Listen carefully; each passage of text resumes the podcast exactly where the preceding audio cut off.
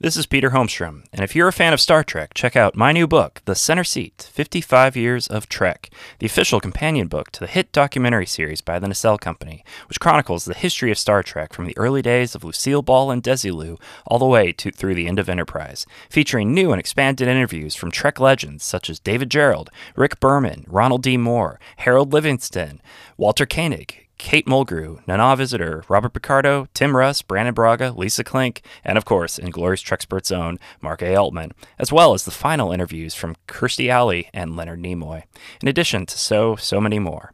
Pick up The Center Seat 55 Years of Trek, available today in hardcover and digital wherever books are sold.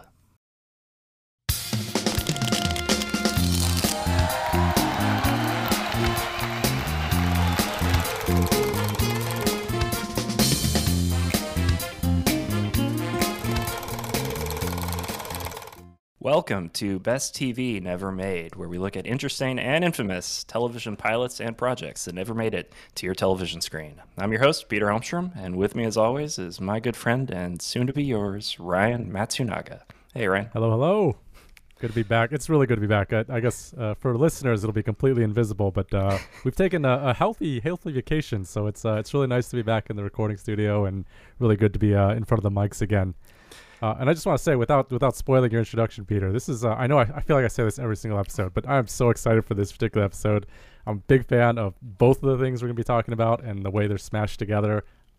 Huge, huge, just like almost foundational memories for me in terms of some of the comic books I grew up on, in terms of some of the stuff I grew up on. So super, super excited to be uh, digging into this one.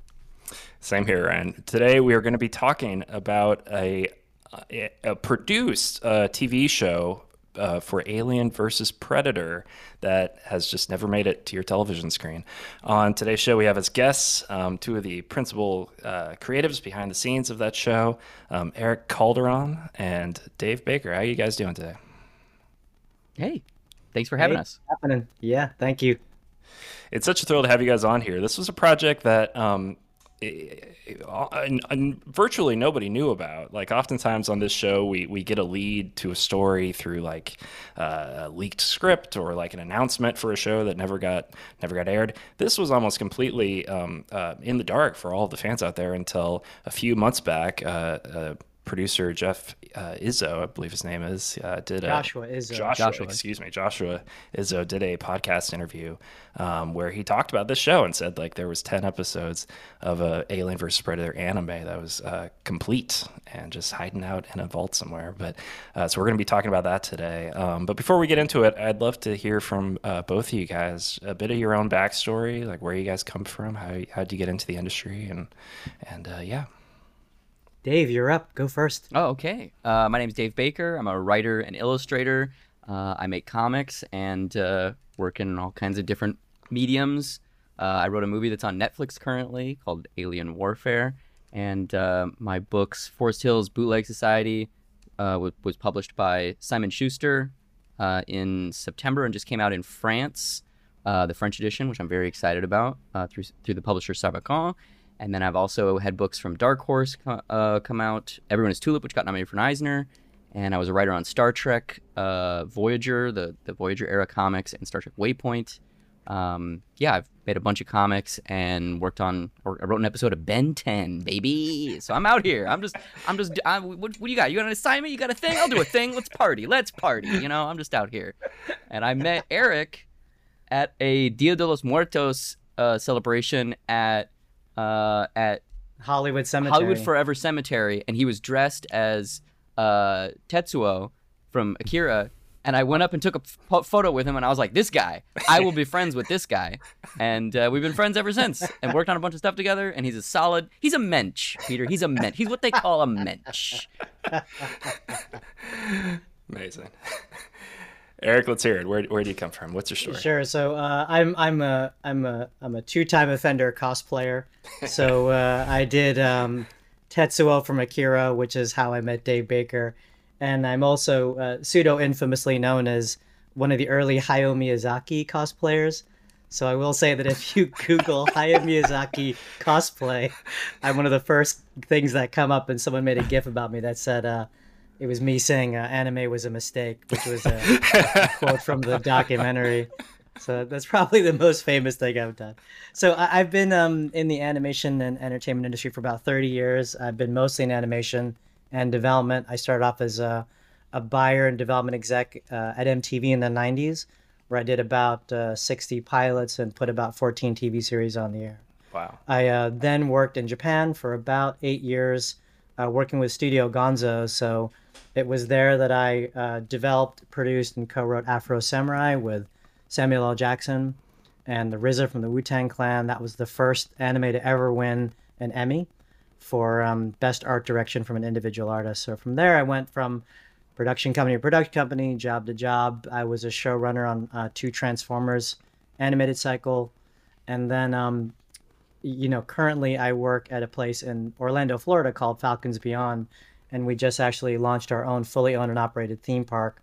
We fully own the IP, and I'm now working with that IP, expanding into TV, merchandise, gaming, etc. So you know I'm kind of a, a development guy at my core and you know, after meeting Dave uh, cosplaying at Hollywood Cemetery, our our next hot date was to actually help uh, pack up one of my apartments and uh, yes. move because that's yeah. that's what bros do. Wow. They call yeah, each other yeah. to help move. I was like, "Hey, you need you need help moving? All right, I'll help you move. I don't give a, I don't give if a I could retell the story, I was you're like, "Let's hang out." I'm like, "I can't because I have to move today," and you're like, "I'm on the way over." Yeah, and he literally helped me pack boxes. And, and then we and he's and like, "You spent... read?" He's like, "Why are you reading this crap? This is terrible." yeah, yeah, yeah. I was I was like shoving things in boxes because you like you like had a truck coming later that day or something, and like mm-hmm, it wasn't mm-hmm. you were mm-hmm. not prepared, and I was just like, "Bro, we got to do this. Like, let's just put yeah. some stuff in. Like, come on, let's go." Yeah. And then in the middle of the day, you were like, "I'm hungry. You want to get sushi?" And I'm like bro, there's still all this stuff to move. And you're like, yeah, but let's get sushi. And I was like, all right, I'm not going to complain. Let's go. All right, let's do it. Yeah so as Dave has hinted, I don't work very hard. no, so, no, uh, that is not at all true. No, nobody, nobody so, yeah, in this town works harder than Eric. no, Eric is a yeah. stalwart, driven individual, but also he loves sushi, as you should. I it's do. delicious, I and do, we went yeah. and had sushi. And I believe we talked about like uh, we talked about Batman comics like the whole mm-hmm. time when we were eating mm-hmm, uh, mm-hmm. eating sushi. So you know, it was a good time. It was great. I loved it. And I mean, so where where Dave and I always found this great combination is like animation and comics is kind of like a parallel industry, and in some countries like Japan, they're really one and the same. But some some place like the West or America, they kind of sit beside each other and have these occasional crosses over, uh, but it's not that clear of a path that one relates to the other. So we're always kind of talking about like comics and animation and comics and animation. We both love both, and so you know, if, if you don't mind the transition, whenever uh, I was approached by Fox to, you know, produce uh, a Japanese anime based on this incredible franchise. The first thing they said is we want to adapt the original Dark Horse run. Mm, yeah. And so, like, I had to call the guy who knew the most about that subject matter. So Dave was like the first guy I called. That's awesome. I'm like a awesome. I'm like a huge fan. I'm I'm a huge fan. I love all the Alien movies and Predator movies, but also specifically, I'm a huge Randy Stradley fan. Yeah. I'm a huge Chris Warner fan.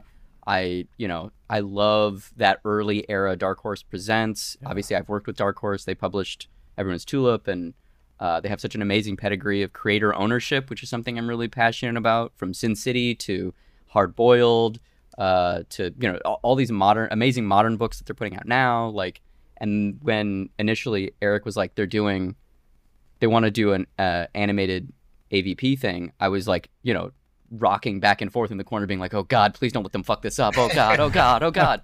and then Eric was like, "Actually, they, I think they're interested in doing the comics." And I was like, "What does that mean, Eric? Eric, what does that mean?" and they were like, "Well, they they're talking about doing the original miniseries." And I was mm. like, "The Randy Stradley stuff? Hell yes, baby!" Mm-hmm, mm-hmm. And uh, yeah, I don't know. I'll, I'll, now I'll give you a chance to off, uh, offer up a question. Otherwise, Eric and I will just ping pong back and forth at each other for an hour. Oh, this is amazing. I, I, love the comics love in here. It's uh, I grew up on those Dark Horse books. I have a couple of collections. Uh, oh wow, great box set over uh, over there.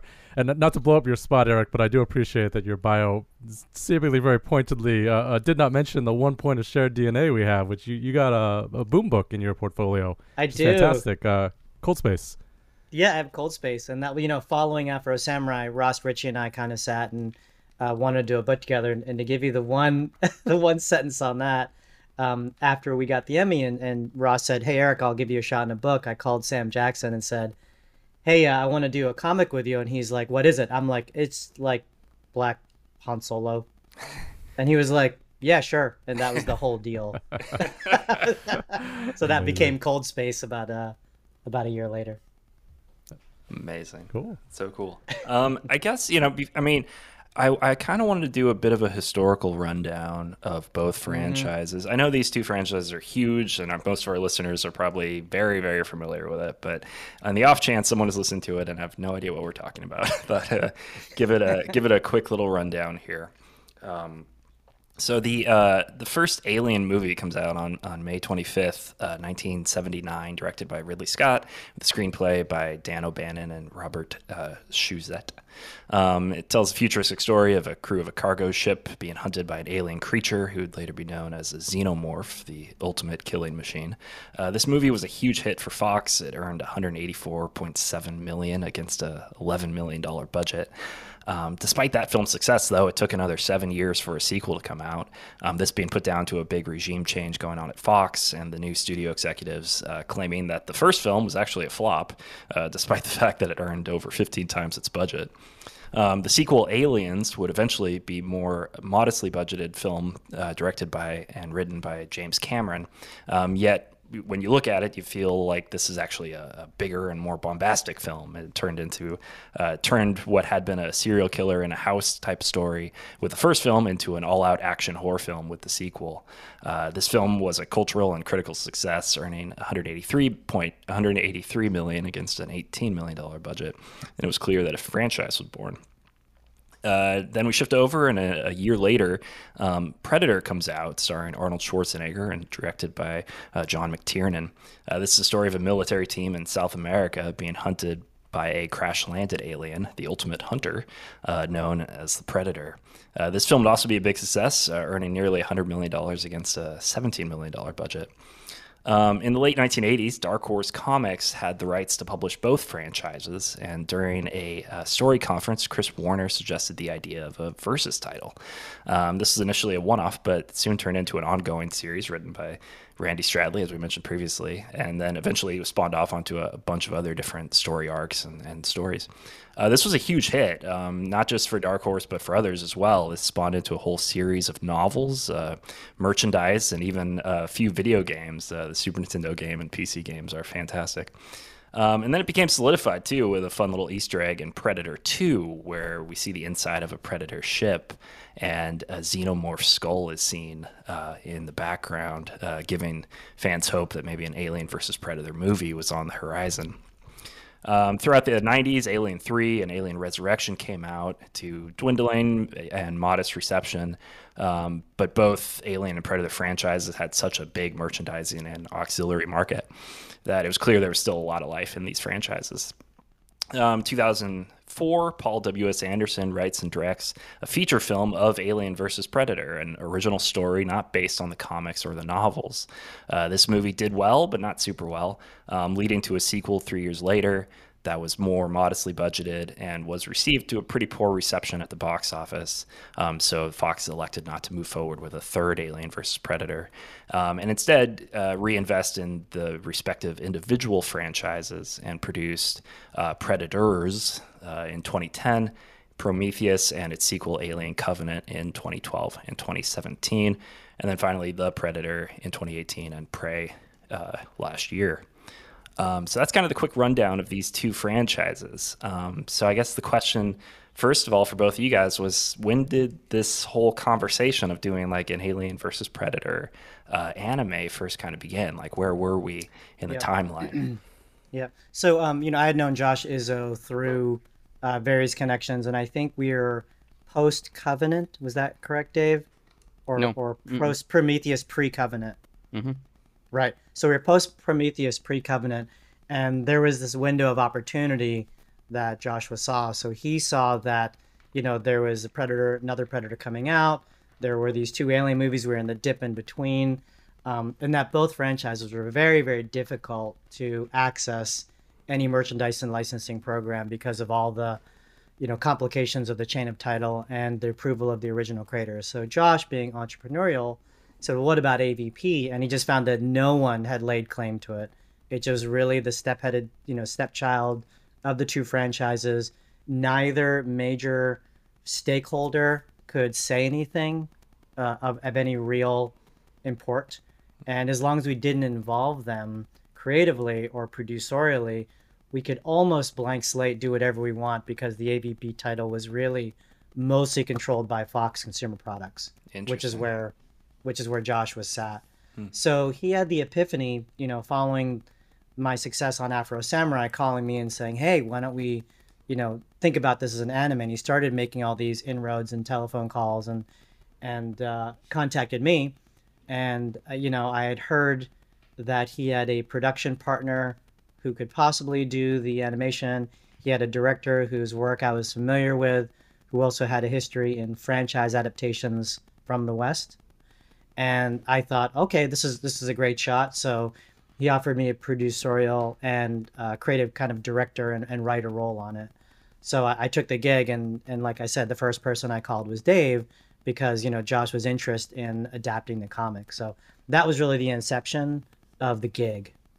Yeah, one of the things that Josh talked about, or at least this is my memory. We're going back a little ways, guys. this is like 12 years ago, yeah. But but one of the things that I remember Josh saying was kind of um, Shadows of the Empire, the movie without a movie strategy that Lucasfilm used, where they they kind of you know they they they needed an anchor point to launch a bunch of merch and games and stuff around.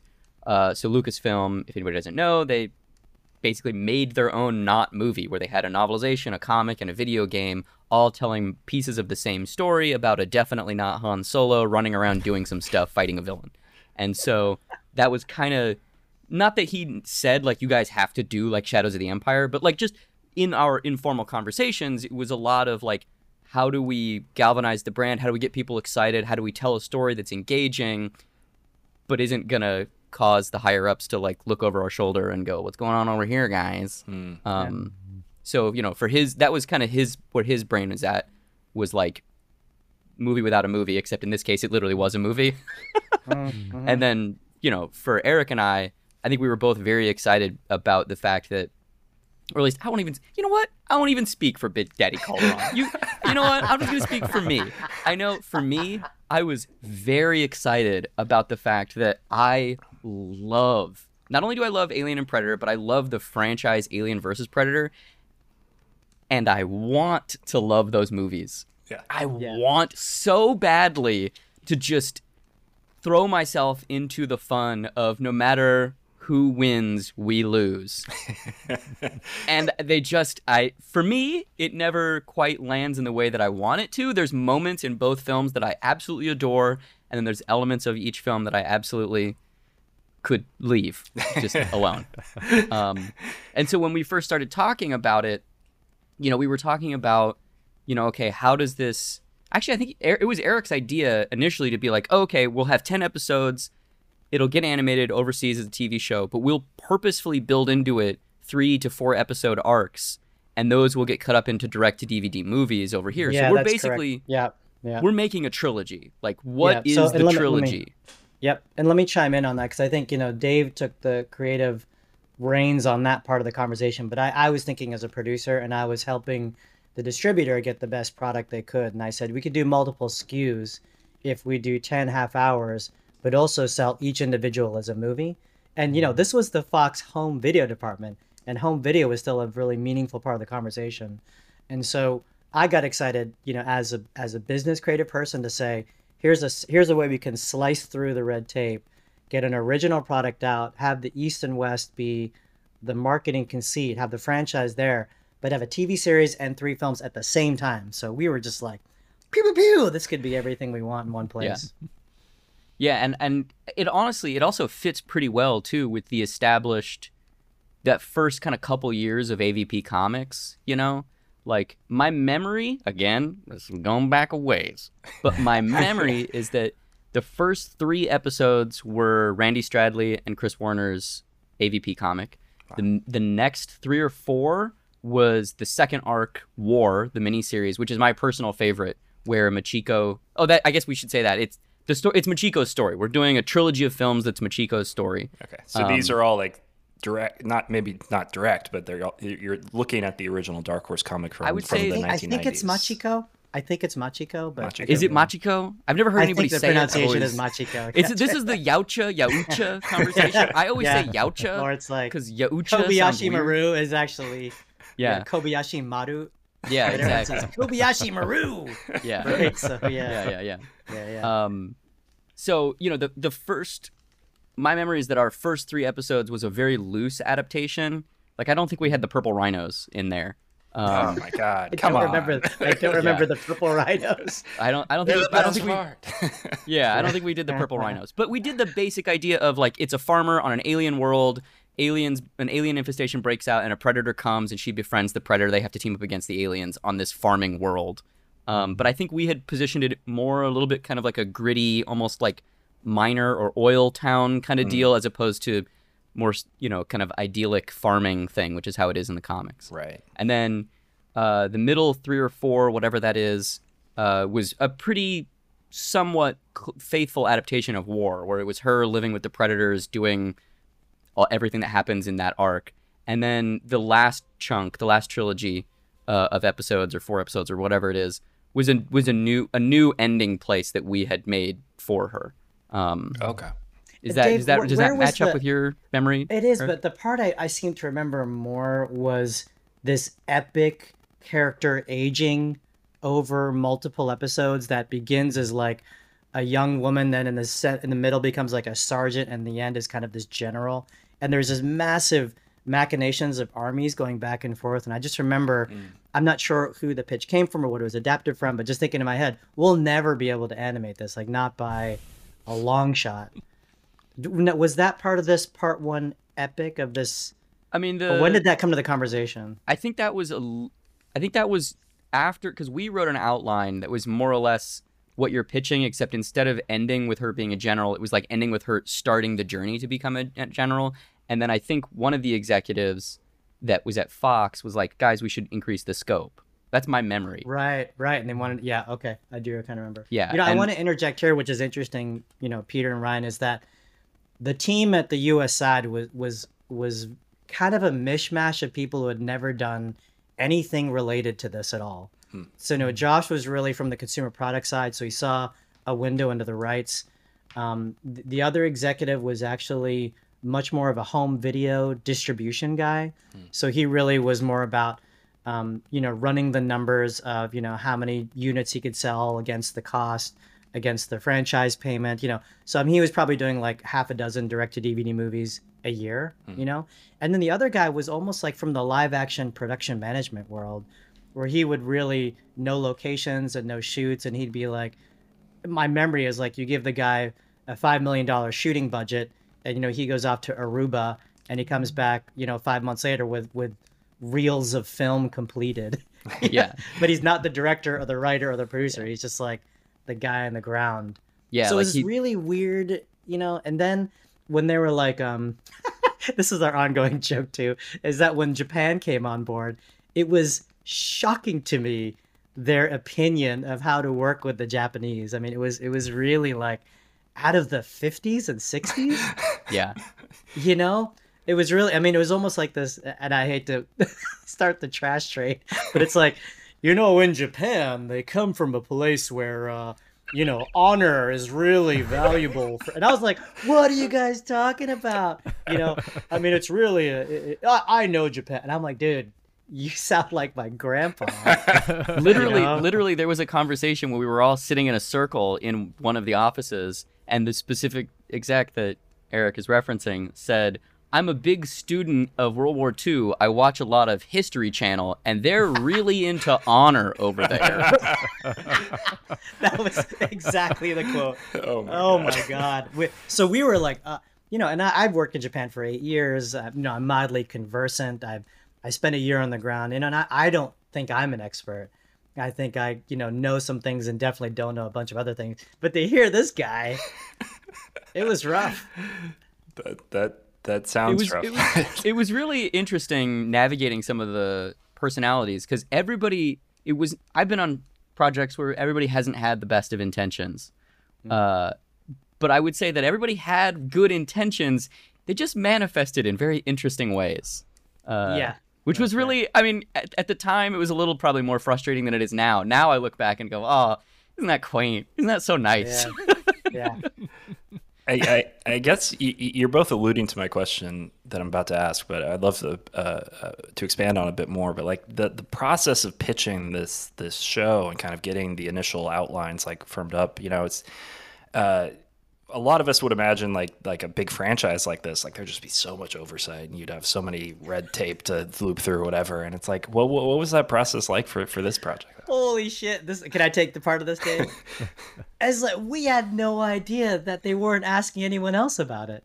Oh, wow. It was just like these two dudes, you know, uh, maybe three. Wow. They were just they were just like, yeah, man, bro, and we were just like showing up at Fox, going into like some side consumer products office, you know, scripts in hand, talking to people who don't have any experience developing scripts, you know, Oh, wow. watching them through fumble through printouts and trying to like co- collate pages and oh yeah it was pretty good. Oh that part there. I mean i might have written it differently. And we were like what i-" and they would just we would just kind of force feed it if my memory is correct david they we would just kind of force feed it down their throats until they mean, agreed. to to to the point where like this is kind of what I mean where it's like they had a even when they didn't know they had good intentions because like we I remember one time one of my big things and still I can't believe it's almost 12 years later and this still hasn't happened that nobody's said the fucking word yautja in a movie like it, it Yeah, drives me right.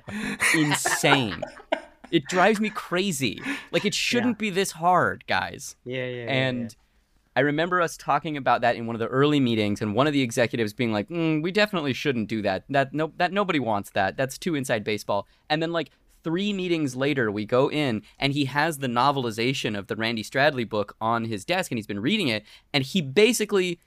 I don't know if he didn't remember and he was pitching like we should use Yautja because he didn't remember it and it was in the book, or if it was his way of kind of politely be, like backtracking it and being like, "All right, we should call them Yautja in the thing," and hmm. pointing to the book and like, "Look, they do it in here. We should do it in the movie." yeah, it was yeah, like yeah, yeah. it was so sweet. I loved it. I was like, "This is I love you, man. You're so this is great.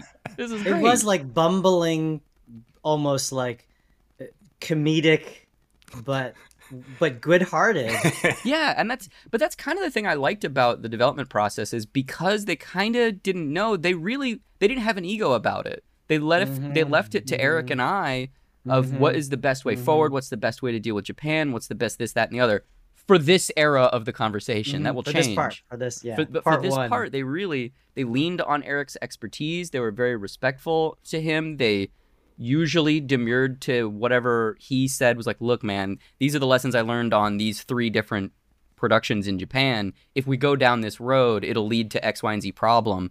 They nine times out of ten would listen to him and be like, "Great."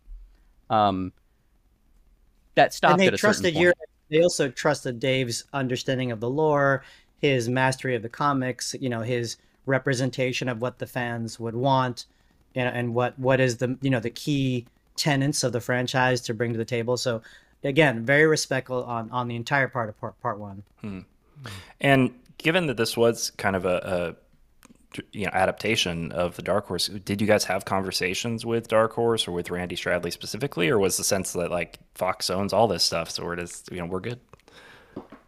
Yeah, I would have liked to have. But the thing is, like, it we politically we could not bring him in at the phase in which things Got we were it. talking about. Right, if, right, right. If things had gone on the trajectory that would I would have liked to see, yes, I would 100% have wanted both of those guys involved. Uh, Mhm. But it didn't.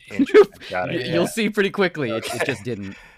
I mean, I Um, think if I were to kind of look back and and and you know with 2020 hindsight, had we chosen kind of like a um, you know a Castlevania style of production methodology, where it was essentially you know what I call cowboy anime, where you're having a bunch of Westerners do the anime look, but no creative center being in Japan and then shipping to Korea. We, it could have been animated and done exactly as we had written. It probably would have gone straight script board, you know, animation production and been out, and it would have been exactly as we conceded. interesting.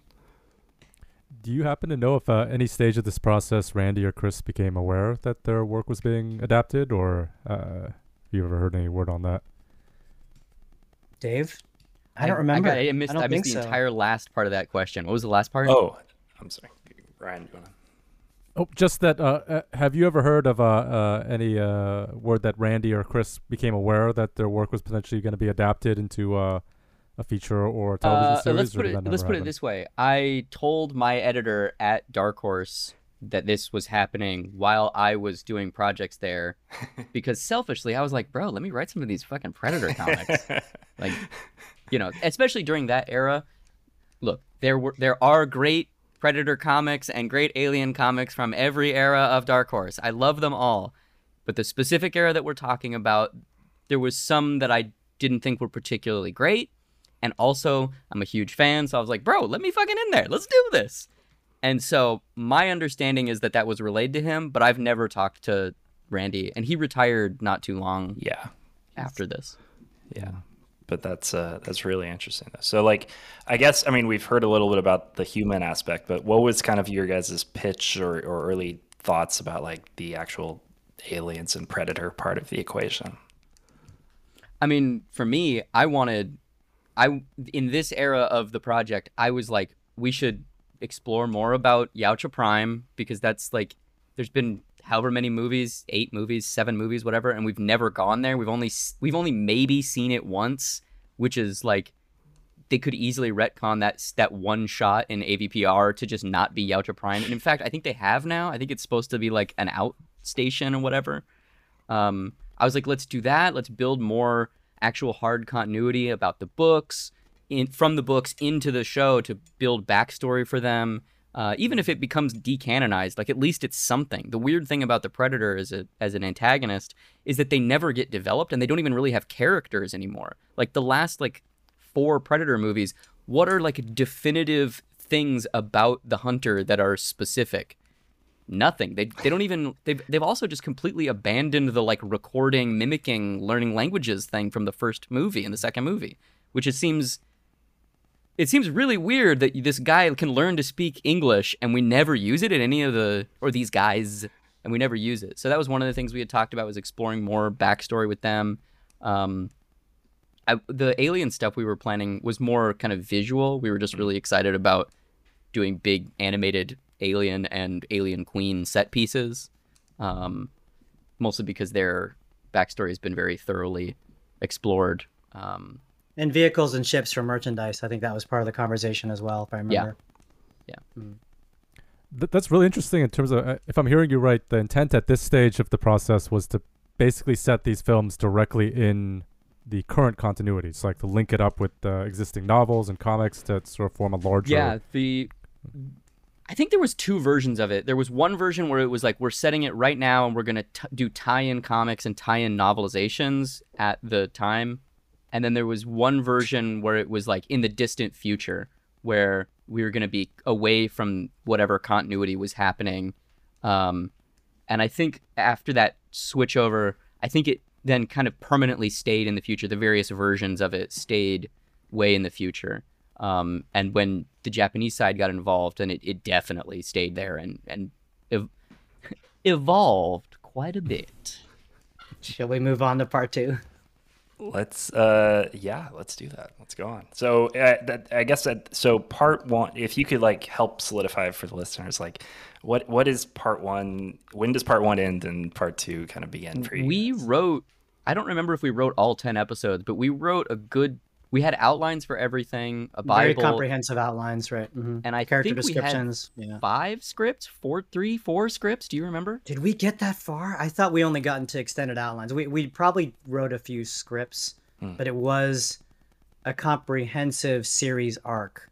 I'm not sure how many like actual episodes we got to script, but we were pretty deep in. I'm I I I'm pretty sure we at least had one or two, uh, no, it was definitely more than that because I remember going to your old apartment and we were working. It was back when the main character was called Colt, and I remember I had okay. written like Oh yeah. 17 or 18 pages of that that script. I think for episode three, and then we Mhm, uh rewrote it at your apartment. Um, mhm, I remember now. yeah. The new apartment. The new apartment. Yes, the new apartment. Yes. Yeah. That's honestly that's how my my brain works is like, okay, where were we in which of Eric's apartments were we when we were writing this? That's the glorious life of the AVP anime team. Yeah, yeah. Amazing. So five or six scripts were written, and then uh, what happens? When when does it become part two? Like So um, it's it's told to us that we are going to be using a Japanese production team. We're going to be using a Japanese anime director, and I, I had all my experience working there, so I was I was relatively ready for it. Um, I knew there was going to be a lot of collaboration. There's going to be a lot of um, power struggles and politics and a lot of misunderstanding. That's just the way it goes, you know. And so they, they send Dave and I to a flight to Japan. And, you know, we have kind of this big introduction and, and meeting. And, you know, my memory of it was that the time in Japan was, you know, very muted in a sense that, you know, we were presenting, we were showing back and forth, we were, you know, having a meal or two, we were we were doing the thing, and then we were establishing the first connections of some of the writers and uh, producer and director, right? So we come back, right? And if Dave, tell me if I'm doing this wrong.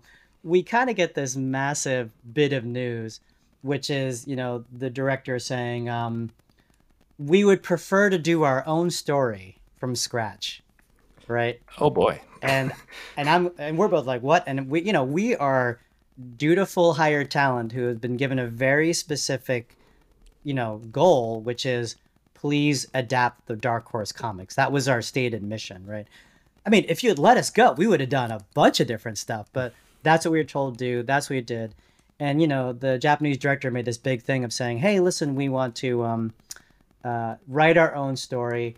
And also you know the japanese director would like to be the writer of that story you know. Oh. so i started waving this red flag just like yo stop stop like red alert you know because my understanding of working the japanese process is number one the vast majority of all the product most directors do is adapted from a manga. So and then if you look at the power structure of japanese anime it's really flipped where the director is number one and underneath that is the franchise underneath that is the character designer then there's a production company and then at the very very bottom is the writer and the writer is really just an admin position to take the director's vision and broad strokes and kind of lay it out in sequential order right?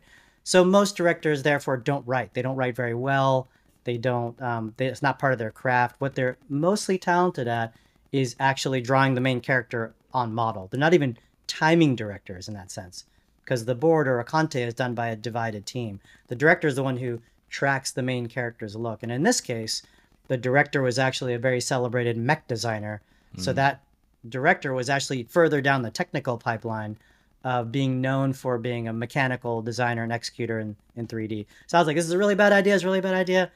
But you know, the uh, the executive was like, well, you know, we we need to give them respect. Respect is a big thing in their culture, and and I've just over my time working there that it they will walk over you, they will stomp over you, and they will just take control of the whole thing if you let them. Mm. Right.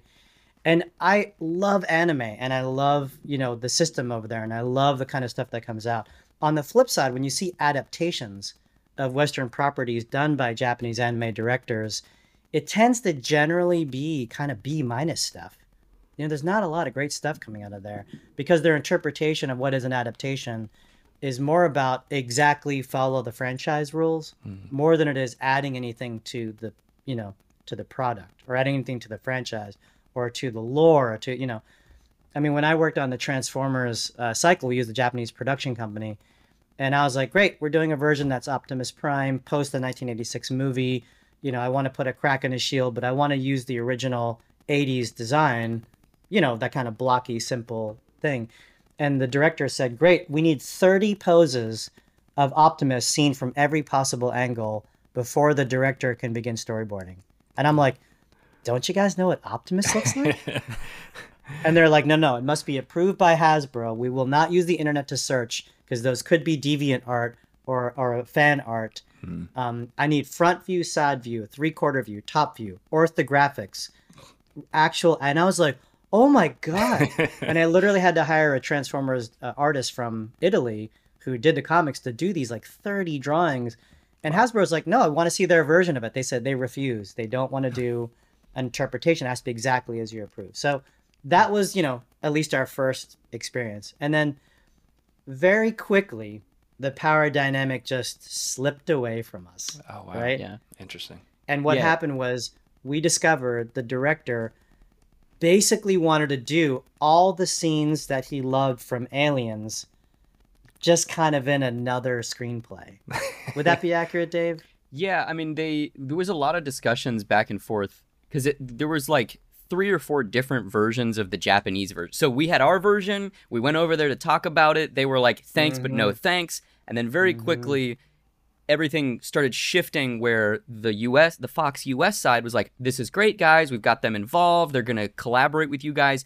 We want you guys to make their story better." Mm-hmm. Because frankly, their initial pitch was just insane. It was not an Alien versus Predator thing. The the initial pitch was this is something that Eric and I talk about to this day.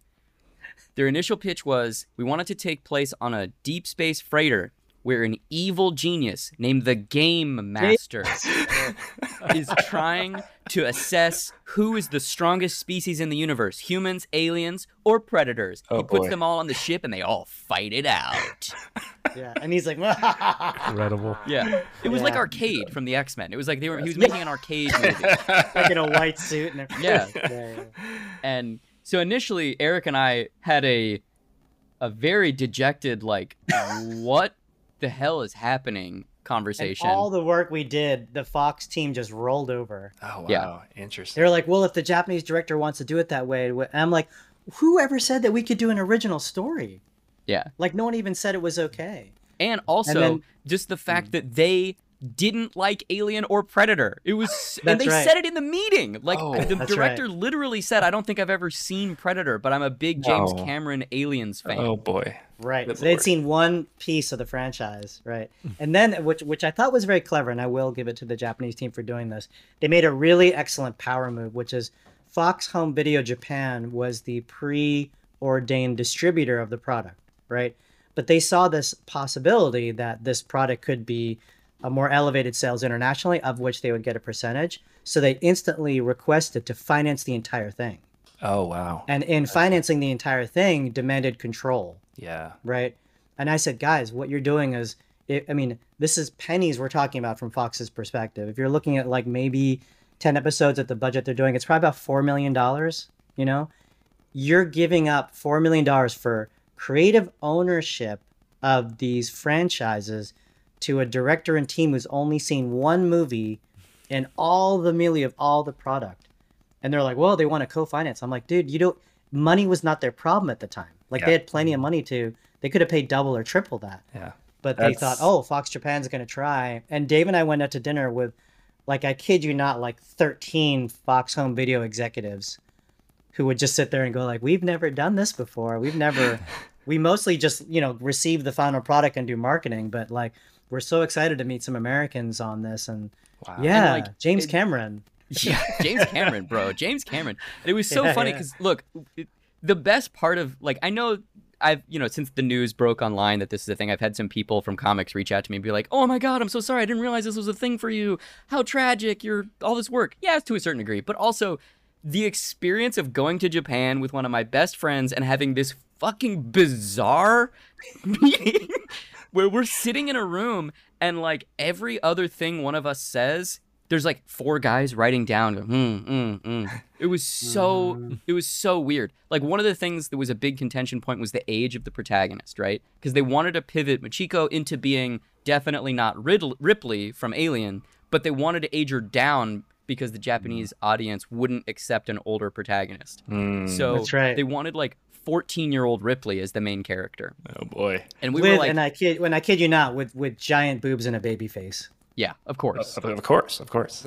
Yeah. Yeah. Wow. you. And so, I was like, oh my god, we're sitting there going like no no you don't understand like the aesthetic of the aliens world is like working class so she at least has to be 18 because the whole thing is they're like truckers in space or like military grunts in Mm-hmm. space like it's like you know working blue collar jobs but in space you know yeah. Um, and they refused to accept that blue collar characters would be appealing to the Japanese audience.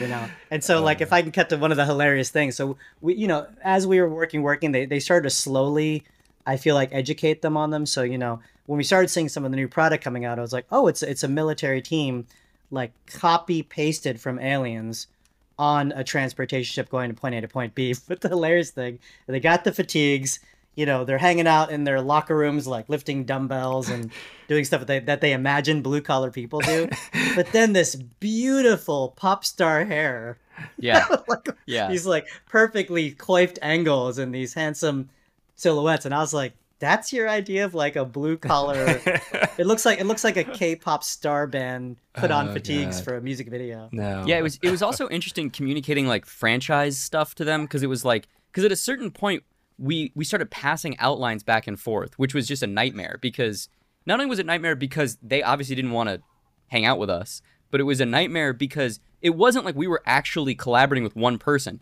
It was being written in Japanese, translated into English by another person. Mm-hmm. Then we were rewriting it and then having our translator translate it back into Japanese, and then they were reading it. So there's like a loop of like four people all hopefully keeping the same syntax and meaning. And like, you know, one of the things that Eric was big on trying to communicate to them is like aliens are kind of like insects predators are kind of like bears like there's only one or two of them like we can't because there was at one version where there was like an army of predators and it's like no no no no no no that's not really that that's not breaks really- the brand that, yeah, it breaks the yeah, brand. It's not what it is. It should be like a couple of them. And Mhm. um and then there was a scene where in the third act of the story, our main predator that we've been following cuts his dreadlocks off and commits seppuku, which Mm. also like that's part of their anatomy. It's not Yeah. hair. Yeah. Those Yeah. are those, Yeah, those that's right, things are like yeah. literally like fingernails or Yeah. something. Like they they Mhm. they bleed when those things get cut. Yeah. Uh, and they were just like, "What? They're not samurai? What?" And I remember a shot where we got an animatic back, and there was like a, a an alien reveal, right?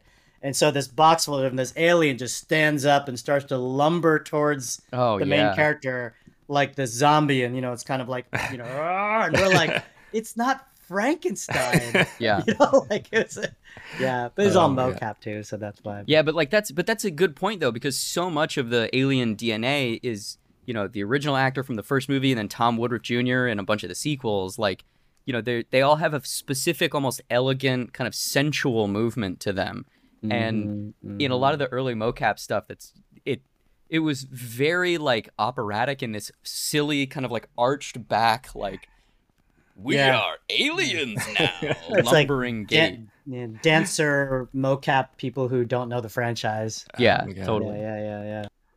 We're going to hit pause right there on our conversation with Eric Calderon and Dave Baker about their Alien vs. Predator anime. Hope you'll join us again for part two of our conversation next time.